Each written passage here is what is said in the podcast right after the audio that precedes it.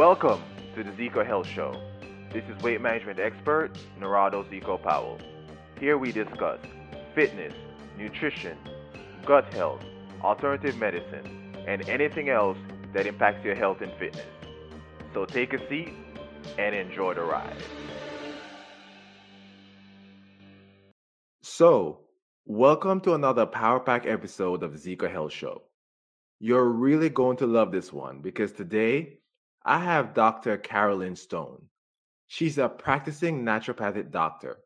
And let me tell you, in this episode, we got into hormones, gut health, Hashimoto's disease, thyroid issues, and so many other things that don't just impact your weight, but also your overall health.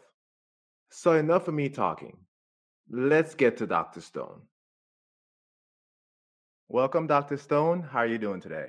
Oh, I'm doing fantastic. How are you today? I'm doing excellent. We're talking before the interview. I had uh, an amazing start to my morning, so Yes, it's a beautiful day. isn't it? So let's get ready to rock.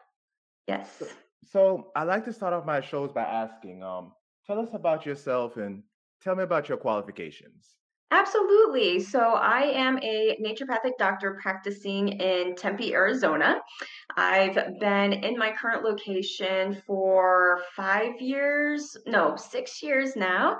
I graduated from the Southwest College of Naturopathic Medicine, which is also in Tempe. So I came here from Ohio to go to school and I just never left. And I just absolutely love it in Arizona. Lots of sunshine, which is unlike uh, Ohio. so, but the, the primary focus of my practice is thyroid disorders with a secondary focus in hormone and adrenal dysfunction. So, yeah, that's my jam. That's what I love to do.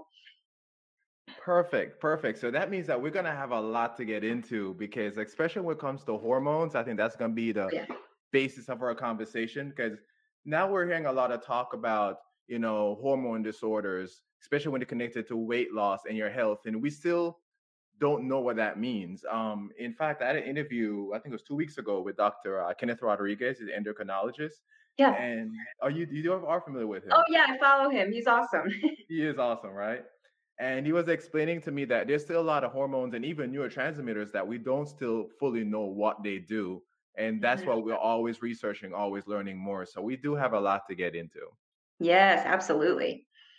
So I love your program. I want to start off with that because it says um you help badass women avoid burnout and work smarter. That's the first thing that attracted me to you. I was like, I really need to get you on this podcast. Yes. What do you mean by that? Explain that program to us. Absolutely. So the the majority of my practice is women and I think that's for a few reasons. Women are more likely to come to the doctor. Most of the men that come came because their wife told them to. so I see a lot of women and a lot of these women are doing so many things and playing so many roles. That's why I think they are so badass is because they just do so much. They are uh, career women. They are taking care of their family. They're taking care of their house and they're just taking on so much but what happens in that process is that they they tend to lose a little bit of themselves and so what i like to do is empower them to start putting themselves first and to understand that they will best serve the people in their life, whether that's their kids, their families, their friends, whatever, that they can best serve those people by taking care of themselves. And it's easy to get really overwhelmed with all the information, the health information available out there. So, what I like to do is make it super simple for them so that they can continue to function at the level that they're trying to function at, but not doing so hot. so, I give them all the tools. Now, they still have to implement them, they still have to do the work, but I my job is to point them in the right direction and show them how it can be easy and functional, even with all the things that they have going on. Perfect. I absolutely love that. And I love the fact that you say give them the tools Yes. because a lot of times, uh, and I've experienced this in my coaching um, practice, clients come to me and say, you know, what can I do to lose some weight? Can I do this? Can I do that? Can I do that? And I'm like, you guys slow down. Should I be Yeah. on keto? Should I be on paleo? You know, does this work? I'm like, no, we, we need to sit down and talk about a few things. And then we get, I get into their practices, what they do on a daily basis. How do you wake up in the mornings? Are you being jarred you know, are you being jarred o- awake by an alarm clock interrupting your sleep cycles? How do you go sleep at night? Um, what do you do at the day? Are you getting adequate sunlight? You know, um, there's so much I teach them and I get through over time. They're like, I didn't expect this from your program. I thought you were going to tell me to eat six times a day and work out five times a day. right? They think there's something special or magical or, you know, some like, you know, thing that they can take or do that's just going to change everything when really a lot of it is the basic stuff. If you can master the basics, that makes everything exorbitantly easier. exactly. And like what you said with the basics too, is, you know, are you connecting with nature? Are you getting fresh air? You know, we know we know the benefits of vitamin D, which drives me crazy when the COVID situation first happened, and they say, and doctors would say, or scientists would say, should we get vitamin D? Should we not get vitamin D? Some against it, some does it work? Does it doesn't work? It's a vitamin. exactly. you know, are you gonna tell me I shouldn't take it? Like, are you kidding me? And and it's not just, and it also comes naturally in foods. And guess what? Sunlight. so, yes, yes, so now, many benefits. Mm-hmm. Right, and now there may be a difference with you know because some scientists say you know vitamin D comes with its precursor vitamin K, and you know different ways that it may be beneficial. That I understand, but sure. I'm not gonna stay away from it. So mm-hmm. you know, just natural things that we should do, even locking up in our houses and being afraid to go outside and getting the fresh air that we need and how it's mm-hmm. impacting our physical and emotional and our mental health. So, yes. you know, and we're going to get into gut health and hormones because there's a connection there as well, which we're going to talk about also. So, I, I love your approach. And when you're a doctor that brings this approach, it excites me. And I love to bring women on you or just women, people in general on who have the knowledge and have the practice that you do.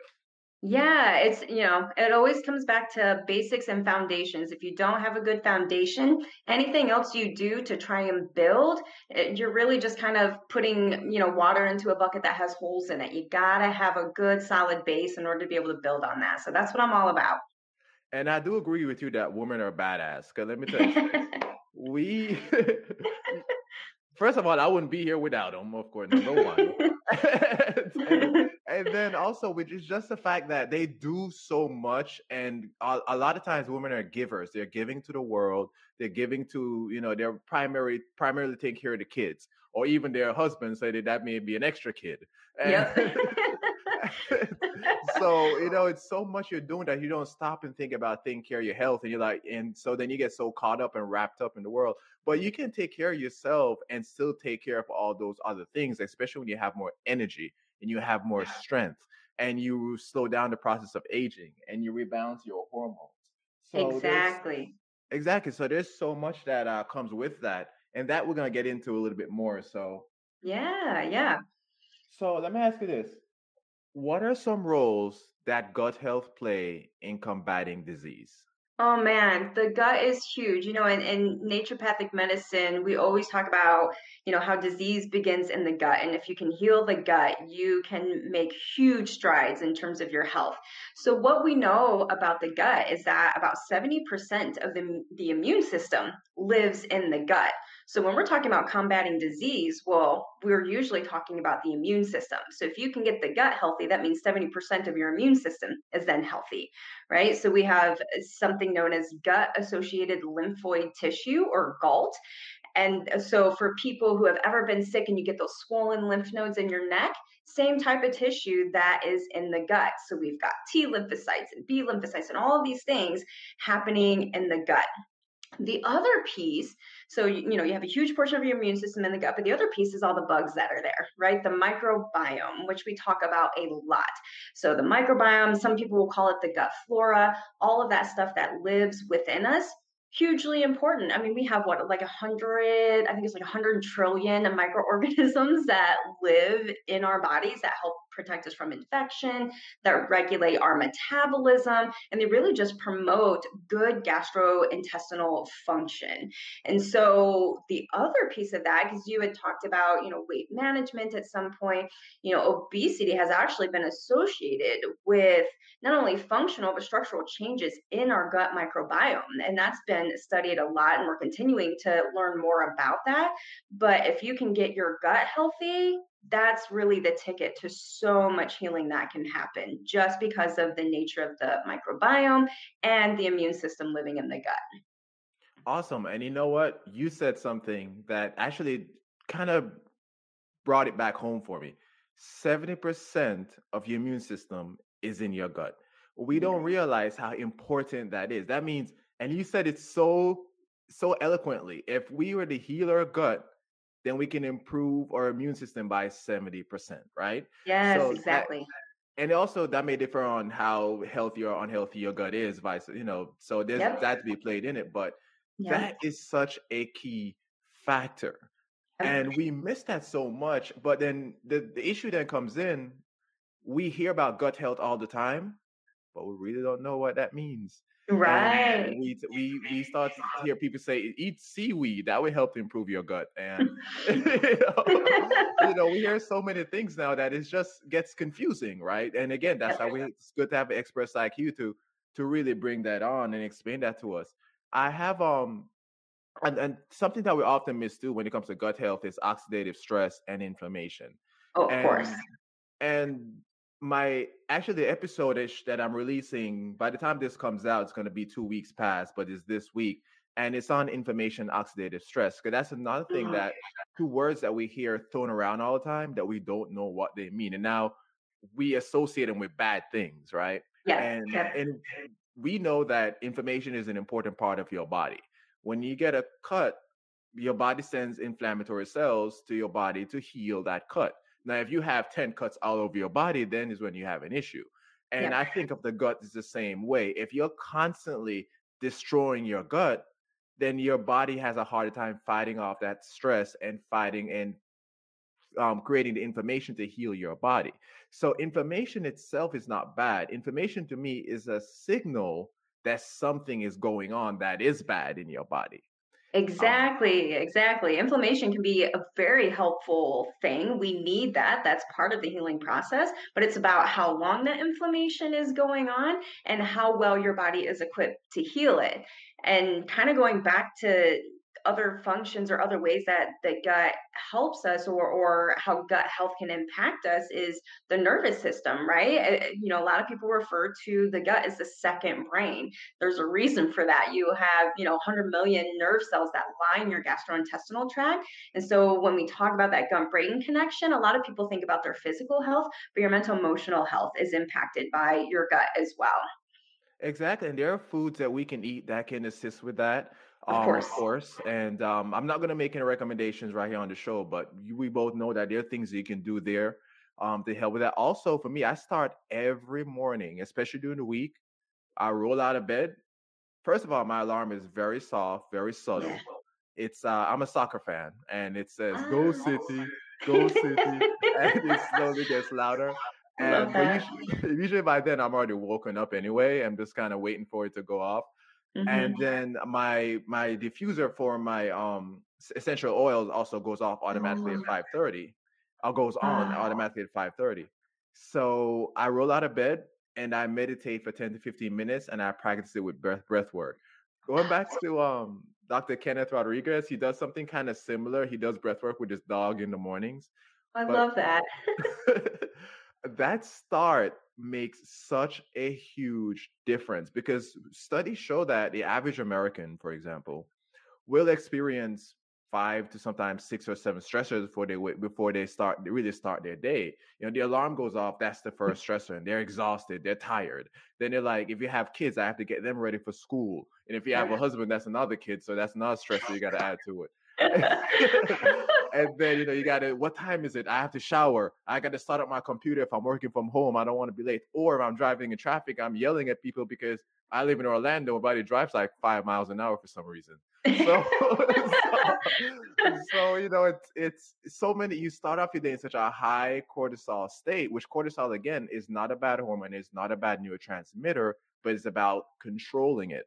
And you start off in such a bad state that it impacts everything else that happens in your gut and in your body. Yes, so, absolutely.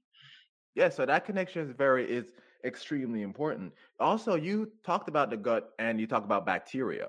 Mm-hmm. Um, in the episode I'm about to release, I'm about to talk about I'm talking about um there's a research where the doctors took the bacteria from you know exactly that research I'm about to talk I think about. I know right? which one. Yeah, but it's, yeah, share because I know what one it is. Yeah. Right. They took it from obese mice and lean mice and transported into another germ-free mice.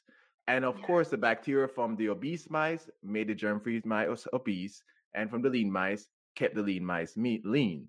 They did the same thing with identical twins, and the same exact thing happened as far as taking the bacteria from the lean twin and the obese twin and put it into germ-free mice. The same exact thing happened. So then Yeah. goes back to gut bacteria. Yes, yes, gut bacteria, having good microorganisms to keep your lining healthy, keep your brain healthy, super, super important. I love that study because it just it, it kind of confirms what we had already been seeing or what we had already been thinking. And I love that when research catches up to what we kind of innately already know clinically. And another thing I like about recent research as well is in the past, a lot was more. Because I've talked to people who are afraid of research because they feel like it's promoting something. You know, like Mm, back then when they would say, you know, honey nut Cheerios will help your body lower cholesterol and crazy stuff like that. And.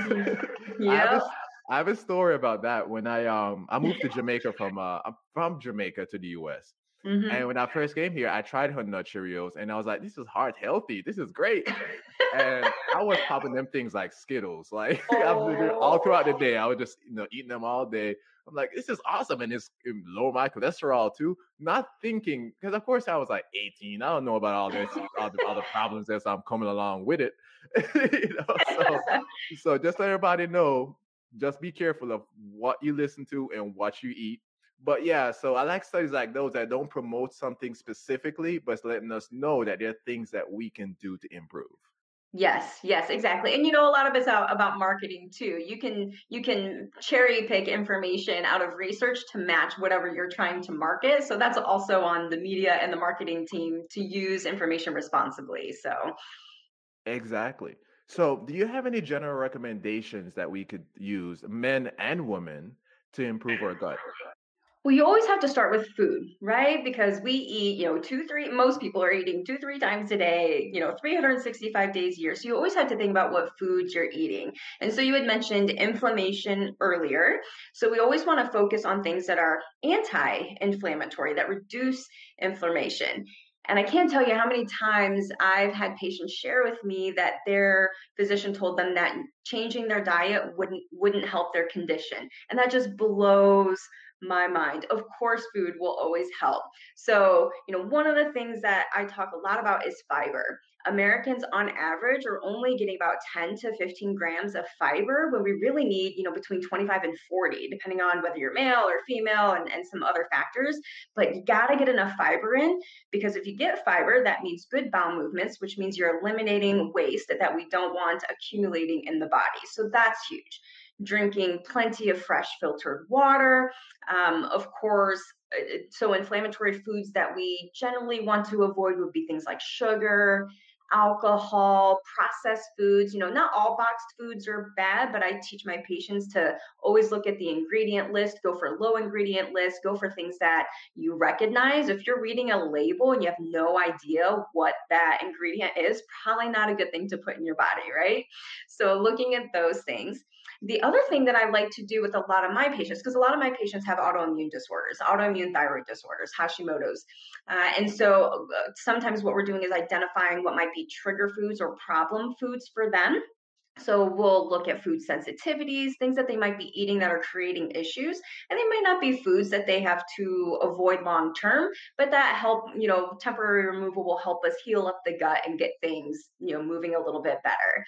And generally, what I, again, going back to keeping things simple, is I teach people how to make a plate, right? Your general plate should be about half a plate of veggies, you know, some lean protein, one or two tablespoons of fats, some starchy carbs, and that some of that might vary depending on what their fitness level is like, what their health issues are, what their goals are. But that's kind of my general plate that I teach to everyone. So nutrition is huge. The other thing I like to think about too is that it's not just what you eat, it's how you eat.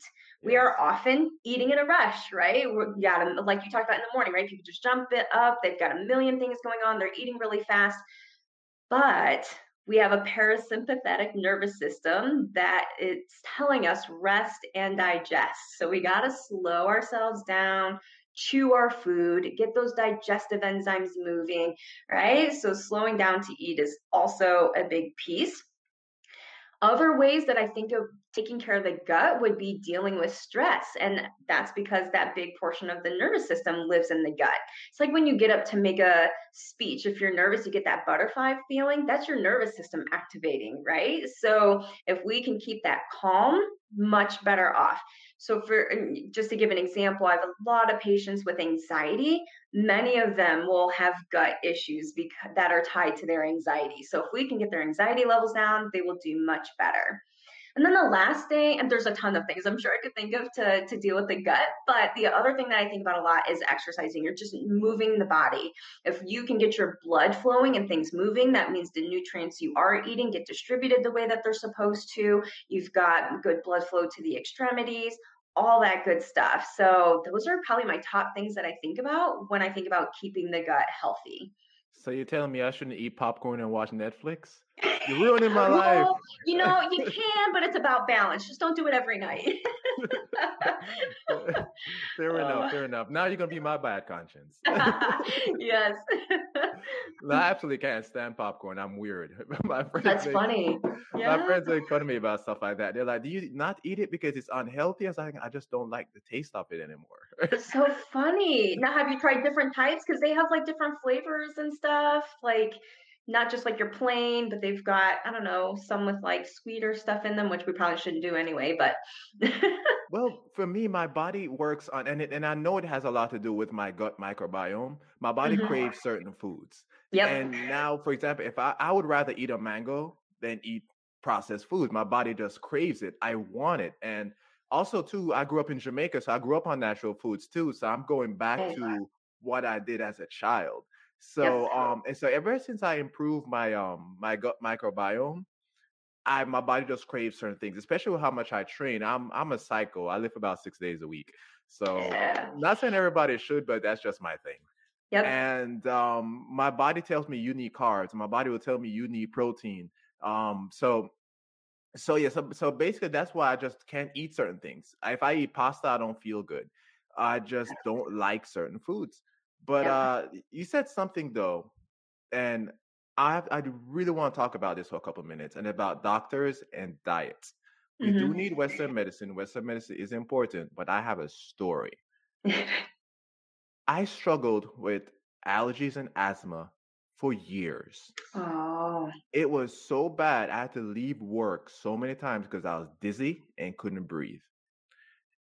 And I'll get into the doctor and few and every time I went, I was on Advair and some pill. I don't remember what the name of it is anymore. And of course, I think it's albuterol, I believe. Mm-hmm. And I kept asking my doctor, "Is there something I can do other than take this medicine? Yes, I'll take my medicine, right? But yep. is there something else I can do?" And he looked at me and he smiled and he was like, "No, you have to take your medicine." And I'm like, "Are you serious?" I was 34, 35 at the time. Okay. And I said, you know what? No, I said I can't. I can't do this anymore. I I'm gonna take my medicine, but I have to eventually get off this. I can't. If I start now, I'm gonna be on medicine the rest of my life. Exactly. The first book I picked up was um a book from Dr. Steven Gundry, The Plant mm-hmm. Paradox. He started talking about lectins and leaky gut. Never heard of lectins a day in my life. I thought if I eat certain foods, I eat vegetables, I'm healthy. Which I'm not saying vegetables are not healthy. I'm not saying fruits are not healthy. I'm not getting there, right. but I never knew all the other poisons that can come with it and the preparation of the food. I never understood that. When you talk about leaky gut, I was a little skeptical. I've never really heard that term before, and now it's becoming a lot more popular. We're talking about it a lot more. But back when when he when I first read that book, that's the first time I heard of it. Yep. But I and I also started listening to certain podcasts like uh you might know um Ben Greenfield or yep. um Shawn Stevenson. I don't know why he's, I think I can call his name excellent podcast and and I started you know implementing the changes and he would bring on experts I'd read all I'd read books like all the time constantly reading improving improving all that being said I have not taken my medicine in over 2 years good for you yes and that goes to show that there are things we can do because I knew that after reading and studying and practicing things, I realized that the health of my gut was impacting my allergies, which was in turn impacting my asthma. So once I trained my body to not react to the world to where I was sneezing and having a, um, a hard time dealing with pathogens and, and issues, then I could breathe a lot better. Because I've been working out basically all my adult life. It was never a thing that had to do with, you know, working out and not being able to breathe. It was connected to the health of my gut. So mm-hmm. I really want to tell that story because that's really personal to me. I wish I kept my last Advair and wear it around my neck like a freaking necklace. That's, that's, the only thing I would say. I never did that. yes. uh, but um, I think I should have the pills somewhere around here. I don't know, some somewhere around here. But that is uh-huh. very touching to me, and I'm telling people that I'm not telling anybody to get off their medicine. But right. working with doctors like Carolyn Stone and other experts can really change your life on so many levels. Yeah, and I always think about, you know, if if that was more of the norm, if that was where people started and didn't have to fail at all these conventional medicines first to find that because that's typically how it happens. Someone fails in the conventional medical system and then they come see a naturopathic doctor right? So we've really got our work cut out for us. Imagine if that was the norm and people could heal so much earlier on in life and not have to suffer. People suffer for five ten years sometimes before they come to see me and i just feel terrible that that has been their experience. With the medical system it could be so much better but you know, we're working on it. I think also a lot of us being brainwashed, for lack of a better mm-hmm. term, because when we think natu- naturopathic doctor, right, we're thinking somebody's going to walk around with seance and let the place let it rain. And, we might we might do that too, but we also do other things. if I need to make if I need to make it rain, I'll give you a call. Yeah, right. oh, so let's talk about our best friend. Let's talk about sugars. Oh, sugar. let's talk about sugar addiction. How does it work and how is it co- connected to dopamine? Yeah, that's a great question. So it's interesting. Not that long ago, maybe a couple months ago, I did a 21 day sugar reset with a group of folks. And it was just so eye-opening for them. It, it's and it's so rewarding for me for people to learn about their bodies and learn about how food affects them. And sugar is huge because it's so pervasive.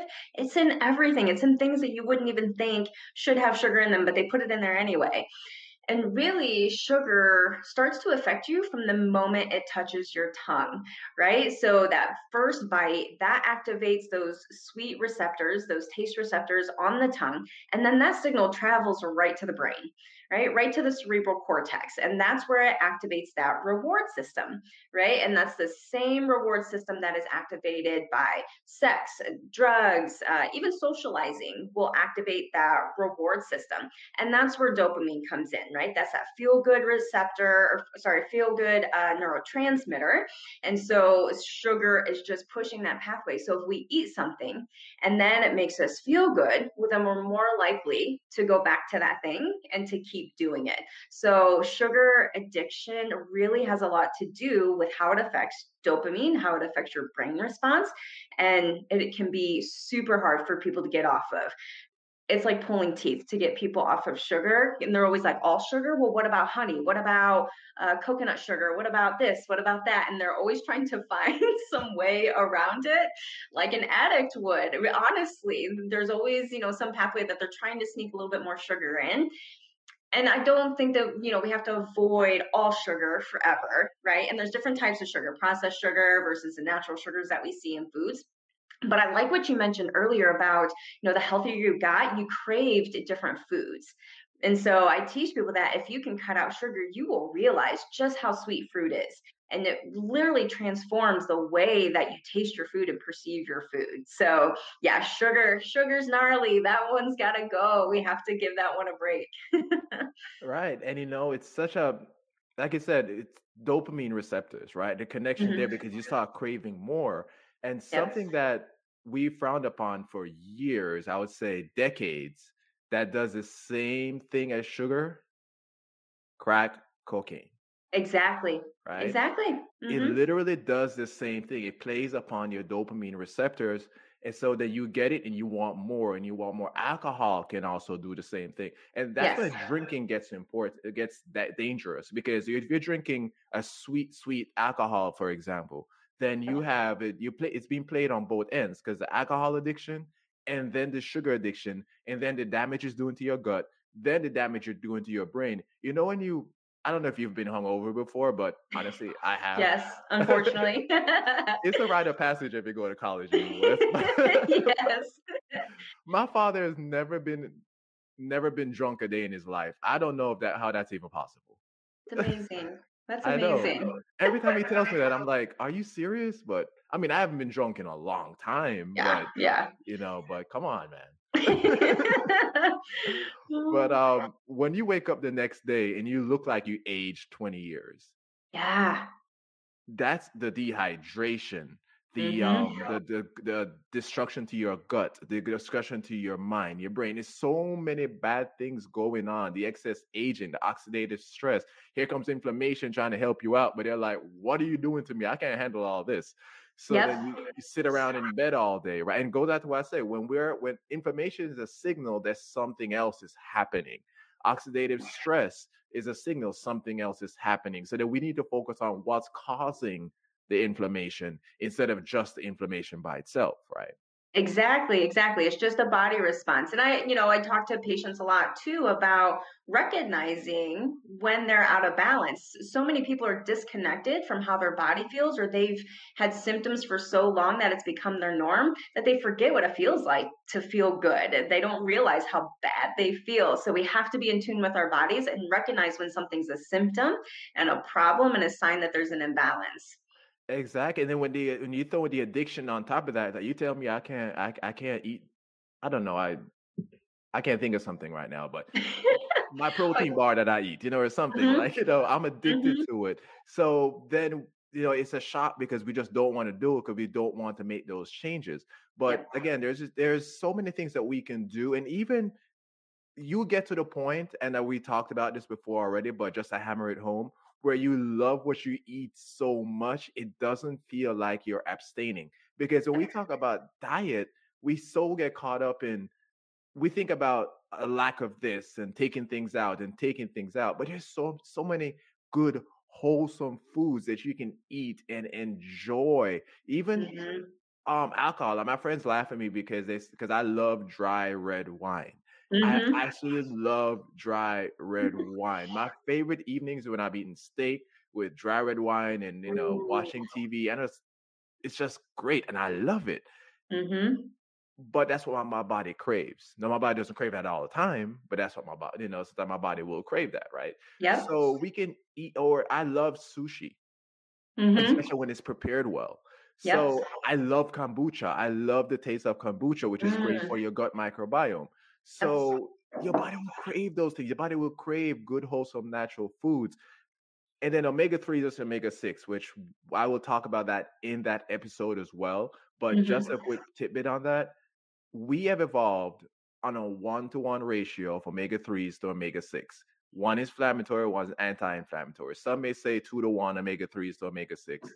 Okay, whichever part of the spectrum you fall, as long as you're getting a good amount of omega 3s to omega 6. Right. That the standard American diet, which uh, some people call SAD, standard American diet, Yep. at average is what 15 to 1 omega 6s to omega 3s. Yeah, it's huge, huge. Think about how crazy that is. We're Mhm. constantly causing inflammation, causing inflammation, and we're wondering, I don't know why I don't have any energy, or I wonder why I feel like this, because we're Yeah. constantly causing those issues. Yeah, it's no wonder we're so sick. It's no wonder our rates of diabetes and heart disease are so high. It's it's so obvious from people who know, right? Who know what the basis of disease is to see why our nation is the way it is right now. Exactly. You are 100% correct. Mhm. So let's talk a little bit about uh, hypothyroidism. Mhm. How is it related to energy expenditure? That's a great question because we talk a lot about energy with hypothyroidism. So when we're looking at hypothyroidism, whether you know that's Hashimoto's, primary, secondary hypothyroidism, what we're really looking at is that there is a decreased production of active thyroid hormone. So if we're looking at labs, that would be low T3 and or T4 uh, with a high TSH or thyroid stimulating hormone. So when you don't have enough of those active hormones, that's where all the problems lie. Because thyroid, those active thyroid hormones, they regulate metabolism, they regulate energy expenditure, they regulate a lot of different things. So if you don't have enough of those active thyroid hormones, of course you're going to feel sluggish. Of course you're going to have trouble losing weight. Literally, folks who have hypothyroidism, I notice that their temperature is a good degree less than what it should be for most folks. So if, if the average that we're looking for is about 98.4. Most of these folks are running in the 97s. So they literally don't even have enough heat in their body to metabolize things appropriately.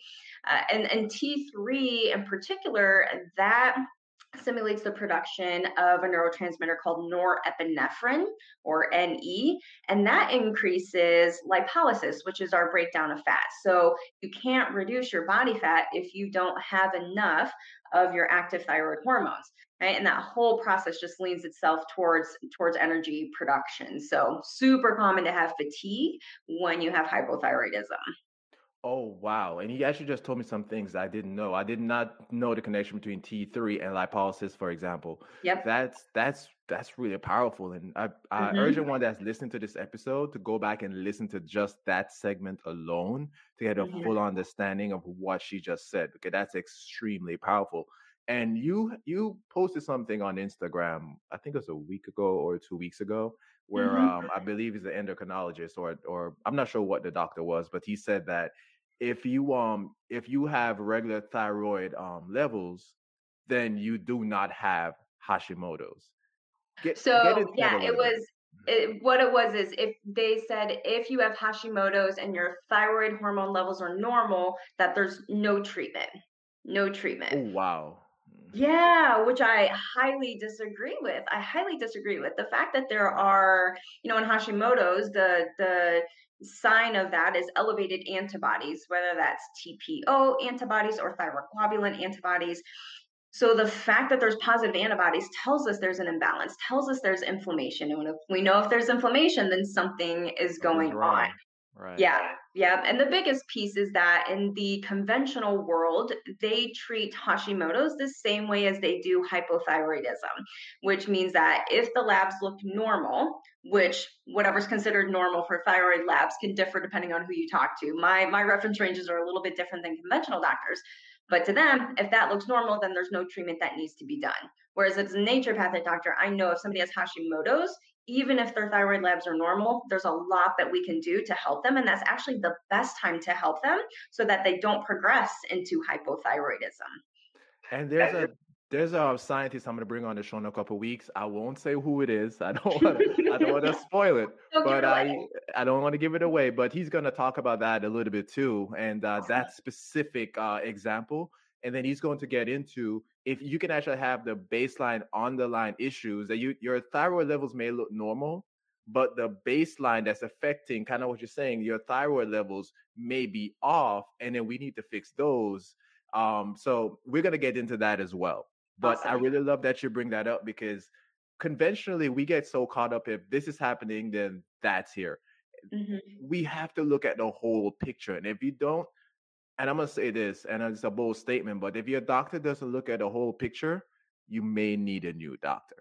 Yep, I highly agree with that. Highly agree with that.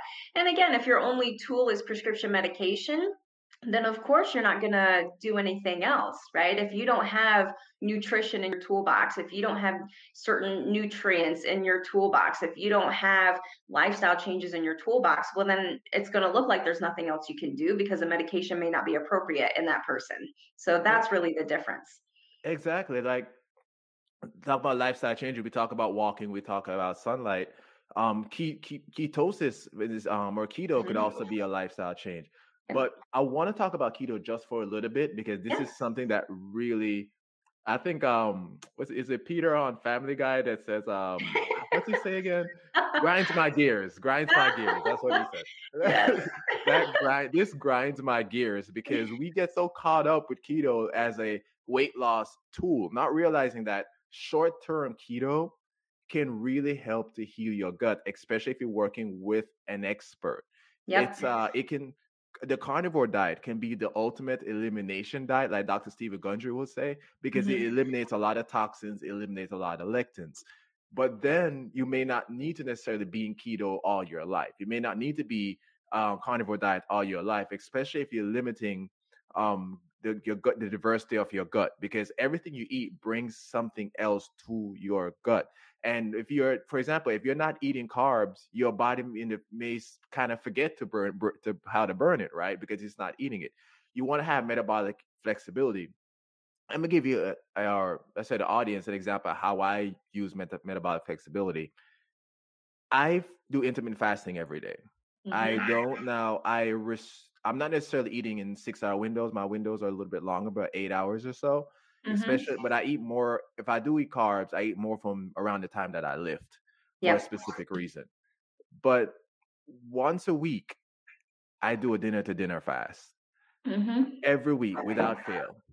And my friends laugh at me because they say, "Why you always have the best mood on your fasting day? If I don't eat for 24 hours, I don't know what I will do." I said because mm-hmm. my my metabolism is extremely flexible. My body knows, okay, he's not going to feed me from Wednesday to Thursday. Yep. I'm going to kick into ketosis. Yep. During the daytime, when I'm eating a lot of good fats, saturated fat, good sources of unsaturated fat, my body is in ketosis. But the more that I lift, I use more carbs because there's a glycogen. Your, your glycogen can be stored in your muscles as well. Yep. So I do that specifically so I can use ketones when I need ketones, but for quick energy, I am using carbs. Yep. And even with my carbs, I eat. I don't really eat um, added sugars. I couldn't tell last time I ate something with added sugars. Mm-hmm. I do eat good natural sources of sugars that comes in food for the yep. most part. Yep. So yeah, and I think you make a really great point. A lot of times I'm using those styles of eating as a jumping off point, as a way to get people started. But long term, we often see that it's not sustainable long term and we have to modify it, you know, to get them all the nutrients that they need and to support their system. So yeah, I love that you you mentioned that. I mean, are you telling me that a mango is bad for me? Mango. Oh my gosh, so right. good. I mean, I don't sit around eat mangoes all day, but I'm just saying, are you really telling me that an apple is an apple a day keeps the doctor away? It's a true thing. Right, right. You, you tell me an apple is bad for me because we have to really think about some of the things that people say now. Stop thinking about the short term. Stop thinking about I just want to drop 10 pounds and fit in my bikini. Yeah. Think about a lifestyle change. My listeners are probably gonna get tired of me saying it's enjoy the journey.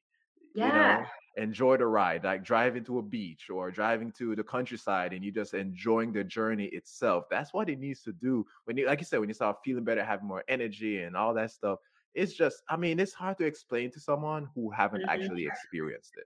Yeah, yeah. I always talk about health being a long game. It's not, like you mentioned, it's not about that 10 pounds you need to lose right now. It's about how mobile do you want to be when you're 70 years old. Right? I saw this video of this seven year old man on a swing, did a flip off of the swing. That's the kind of life I want to live when I'm 70, which means I eat well now, I move my body, right? So it's if you can look at the long game, it, it's so much easier because you don't worry about those little slip up, you know, slip ups or those little cheats that people call them. No, that's just a part of life. But if the majority of the time you're doing things that support good health, that's really what matters. Exactly. You're right on point. so let's talk about environmental toxins and how they impact your health. Oh man, that's a huge one, huge, huge, huge. And we're seeing a good good friend of mine, uh, Dr. Nicole Fujiyama. She does a lot of work. She's in California, and she does a lot of work with autoimmune disorders. And so she's been talking a lot about how our environment, any everything from the air we breathe to the water we drink to the makeup that we use, all of that stuff impacts our health. And so, in terms of environmental toxins and the thyroid, it's the same thing, you know, especially again, because a lot of my patients are women. I'm always harping on them about their cosmetics and the things that they use. So cosmetics will contain, I mean, they have lipstick that has lead in it. Um, there are what we call PFCs present. PFCs actually affect your T3 levels. So that's huge. Um, phthalates are also present in cosmetics, uh, as well as uh, like moisturizers and soaps and those kinds of things. and those affect your iodine uptake. And so, for those who aren't aware, iodine is very important for thyroid function and thyroid hormone production. Uh, pesticides and fungicides will impact thyroid enzyme production. So, you know, that's why we harp on organic. You know, it's not just some scam. Yeah, I hear that a lot. Oh, there's no difference between organic and conventional. I'm like, yeah, there kind of is. So, this is one of the areas where it does matter.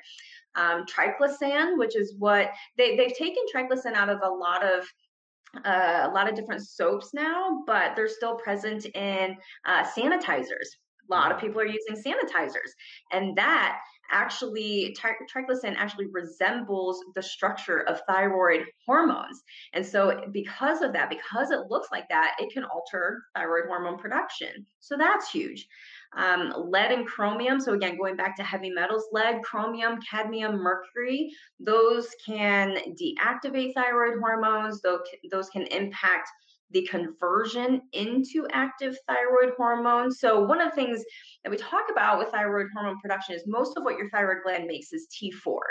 And it's the peripheral tissues, your muscles, your liver, etc., that convert it into T3. T3 is really the heavy hitter when it comes to active thyroid hormones. So, things like cadmium and mercury will impact that conversion of T4 into the active T3.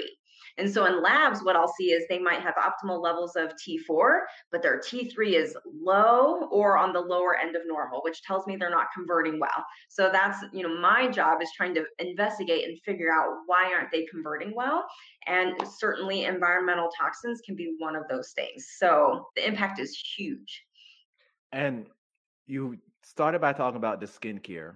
Yeah. and I want to talk about that for a moment. I don't sell Mary Kay, but I know my mom and I, I know it was her or someone, or I read it somewhere that there are over a hundred or so chemicals in the Kay in the United States that's banned in Europe. Yeah, yeah, and that's really common to see that even with food, right? Ingredients will be different in Europe because certain things are banned, but they'll feed them to people here in the US right that exactly. that to me is so immoral but you know it's about what people are willing to fight for and who's got money and power and all of those things there was a time that the chem there's a chemical in subway bread that you oh, can yeah. also find in um, yoga mats. Yoga mats, yes. and and Subway was being told. I used to work at Subway. I didn't even know this stuff. And mm-hmm. Subway was being to, it's being told, you know, told it as being healthy, which it can, but the chemicals that's in the bread is causing other issues, right?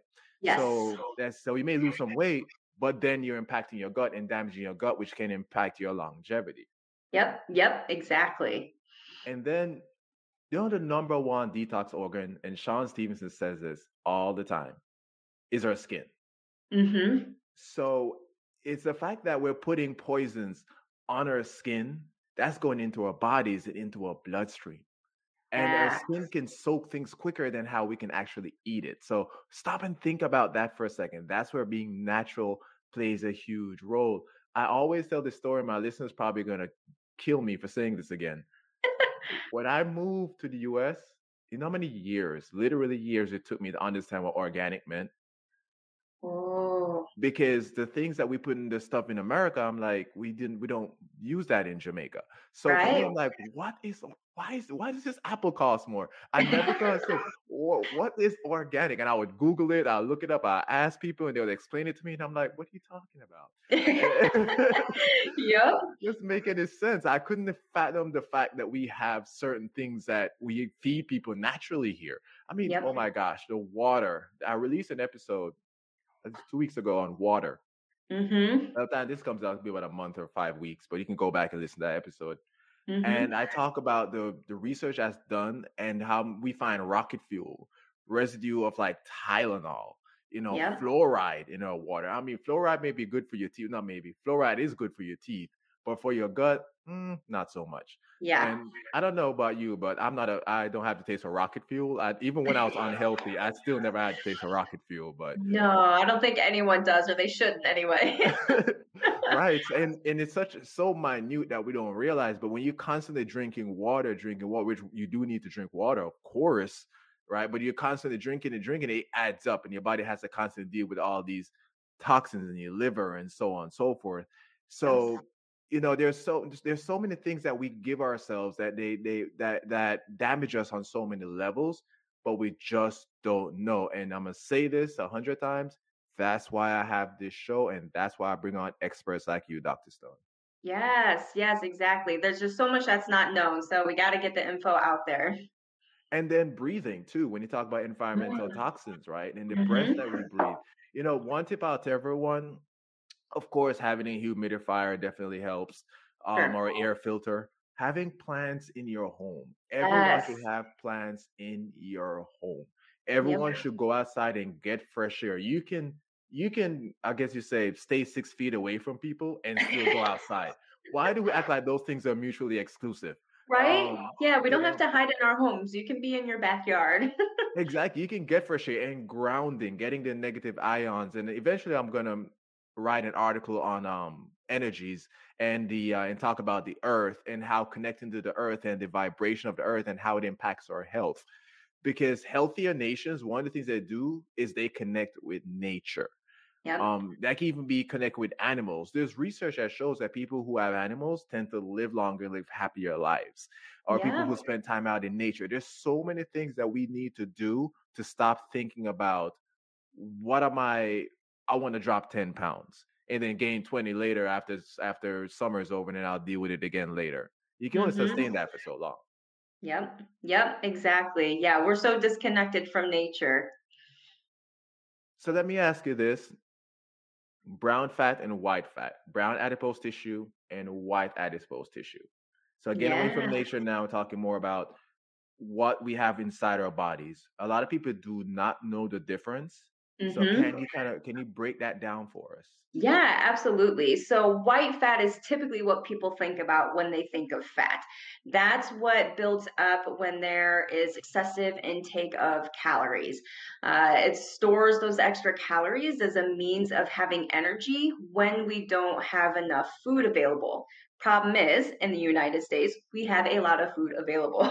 There's fast food on every corner, right? So, we're not you know we're not hunter gatherers anymore and we're typically not in any type of star- starvation state unless it's intentional so white fat is typically what people are thinking of when they think of fat um, and this type of fat tends to accumulate more in the thighs in the hips in the stomach and also especially if you're accumulating in the belly so when people talk about belly fat that in particular will increase folks' risk for things like heart disease and type 2 diabetes. So that's the one that we think about a lot. But brown fat is also very important. So brown fat or brown brown adipose tissue actually helps our body maintain our temperature when we get cold. It's the same type of fat that bears use to stay warm when they go into hibernation, right? So brown fat is more about thermogenesis, about temperature regulation. And so not just their functions are different, but their structures are actually different too. So white fat is like these big droplets of fatty acids versus brown fat is packed with mitochondria.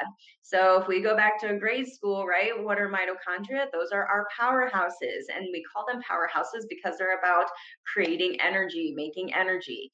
And and that's huge, right? So, you know, they our bodies take it, you know, when we take in nutrients like sugar and white fat, break those down to make energy, brown fat will store energy in a smaller space really than white fat does. Most of what we have is white fat, right? Much less of brown fat. Interestingly enough, there's this connection between brown fats, well, and white fats as well, and our thyroid hormones. And so we talked before about activation of T4 into T3, right? So getting that active thyroid hormone. One of the ways, or one of the things that's necessary for that is something called deiodinase type 2 or D2, not to be confused with vitamin D2, that's a different thing. Uh, this is more geared towards thyroid. And so D2, not only is it expressed in the hypothalamus, which is part of the brain, but it's also expressed in white fat and brown fat, uh, and as well as as skeletal muscle. So we often see that people who have hypothyroidism have decreased activity in their brown adipose tissue. Which makes sense because, like we talked about earlier, people with hypothyroidism tend to have a lower temperature. And if brown fat right? Brown adipose tissue is about thermogenesis. Well, of course, right? It all connects and it all makes sense. I was just writing that down because I was just about to mention that thermogenesis. It makes perfect, perfect sense. There, there's a, yep. and that's with our bodies. There's always those connections we just don't think about enough. I yep. um, it's is um kind of funny in a way, but in Jamaica, whenever someone has a a hard stomach, we mm-hmm. associate mm-hmm. it with being good. We're like, oh, look how hard his stomach is. Like you have a belly, and we're like, look how hard his stomach is. You know, and I'm like, no, that's that's that's not that's not good. you're, Isn't you're talking right, like yeah. you're talking to a nutritionist here. No, I'm telling you. Now I don't try to bust their bubbles. So I don't necessarily say it that way, but no, it's that that's that's what's the word I'm looking for? What's the word I'm looking for? Um, not white fat. I'm looking for another word that seems to escape me. It'll come back to me sometime. Yeah. Later on, but it's a it's a type of fat that surrounds our organs, right? Oh, okay. Mm-hmm. So then, so when you see someone with a, a large, not a large and a hard belly, that means they have a lot of fat in that area. Like visceral fat, is that what you mean? There's the word. Okay. There we go. Visceral fat. That's the word I'm looking for. Yep. Yes. Yep. And this is what strikes me so crazy to me, and how we take so long to figure things out. We look at when we look at someone with a belly and we open them up and we act like we're surprised that they have fat in, or surrounding their organs. And mm-hmm. we say, oh, it's mm-hmm. because they eat fat while they have fat surrounding their organs. How did we get from here to there? First yeah. of all, if I see that you have a belly, especially if it's hard, you, I don't need to open you up to know that you have fat surrounding your organs. It's just yeah. known. Yep. So, so if whatever you're doing to get that down shows that you can you can make some improvements there, right? So yep. how do we not how I still some of the things that I, just dumbfound me sometimes, like how we not oh, figure st- stuff like that out. So it's yeah. it's a little insane, and it like Peter would say, grinds my gears. yes. And uh, like we kind of mentioned before, some of that is really good marketing. You know, it used to be that they always thought that fat made you fat, right? And so there's this huge push, right? Low fat, low fat everything. Well, what did they replace all that fat with? Sugar. And what happened? We got fatter.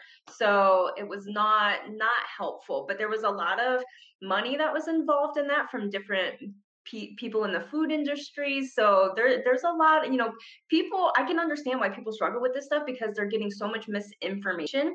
Like the internet is great because we have access to so many different things, but it's also not great because we have access to so many things. Exactly. Meaning that not everything on the internet is true. And I think people innately know that, but it's sometimes hard as a consumer to be able to tell the difference between what is good information and what is bad information. Because you have people who you maybe believed to be educated that are not necessarily spreading accurate information. So it's a tough world out there.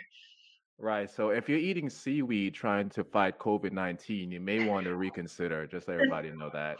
I'm not yeah. a medical doctor, but that's the only advice I'm allowed to give. yeah, yeah. Seaweed's great, but you know, it's not gonna not gonna make miracles.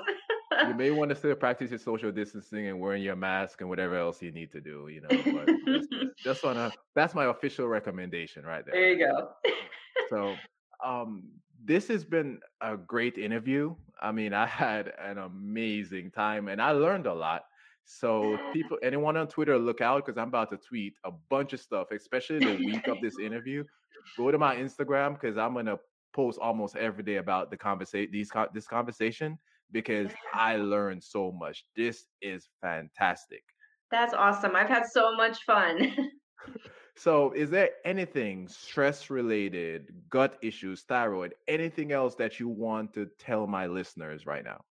I would just reiterate that the most important things to focus on are the foundations what you eat, moving your body, dealing with your stress, whether that's meditation, deep breathing, what therapy, whatever you got to do, connecting with other people, having good boundaries, those things are so important and being consistent with those things. You know, it's not about doing it for 3 weeks, right? Not about doing these short-term things. We got to look at the long term. So be consistent, take care of your foundation, and a lot of times the rest of the stuff will just fall into place. But I'm trying to fit in my bikini for summer. What are you trying to we can do that too, but you can do all the things. fair enough, fair enough, fair enough. And I'm not making fun of women because men also wear bikinis. Just that you know, I Oh, wear a bikini. Okay, so yeah. Get your speedo on. It's fine. exactly. If somebody has a problem with it, that's their issue. But Exactly. now, of course, I have to ask, how can we get in touch with you? Honestly, I would say probably the best way is Instagram. And that's because if you go to my profile profile, there's a link right there. From that link, you can go to my website. If you're in Arizona and you want to book a consult, you can do it there. I've got free handouts in there, different downloads. So hit me up on Instagram if you've got questions, send me a DM. I always love chatting with people. I always love learning about folks and just finding different ways that we connect and can all get better together. That's great. And um, her page is connected to my page, and of course, I will show I will share the information in uh, the show notes and also the description of the podcast. Anybody wants to message me as well, I can definitely recommend Dr. Stone to you. She is awesome. Yeah, right back at you, bud. Thank you so much. So, thanks everyone, and uh, Dr. Stone, enjoy the rest of your day. Thank you. You too. I appreciate you. Thanks for listening to the Zeco Health Show. If you got good quality content out of this episode, save, subscribe, and share it out there with family, friends, coworkers, or anybody who needs to hear this information. Remember, always take the scenic route and enjoy the ride.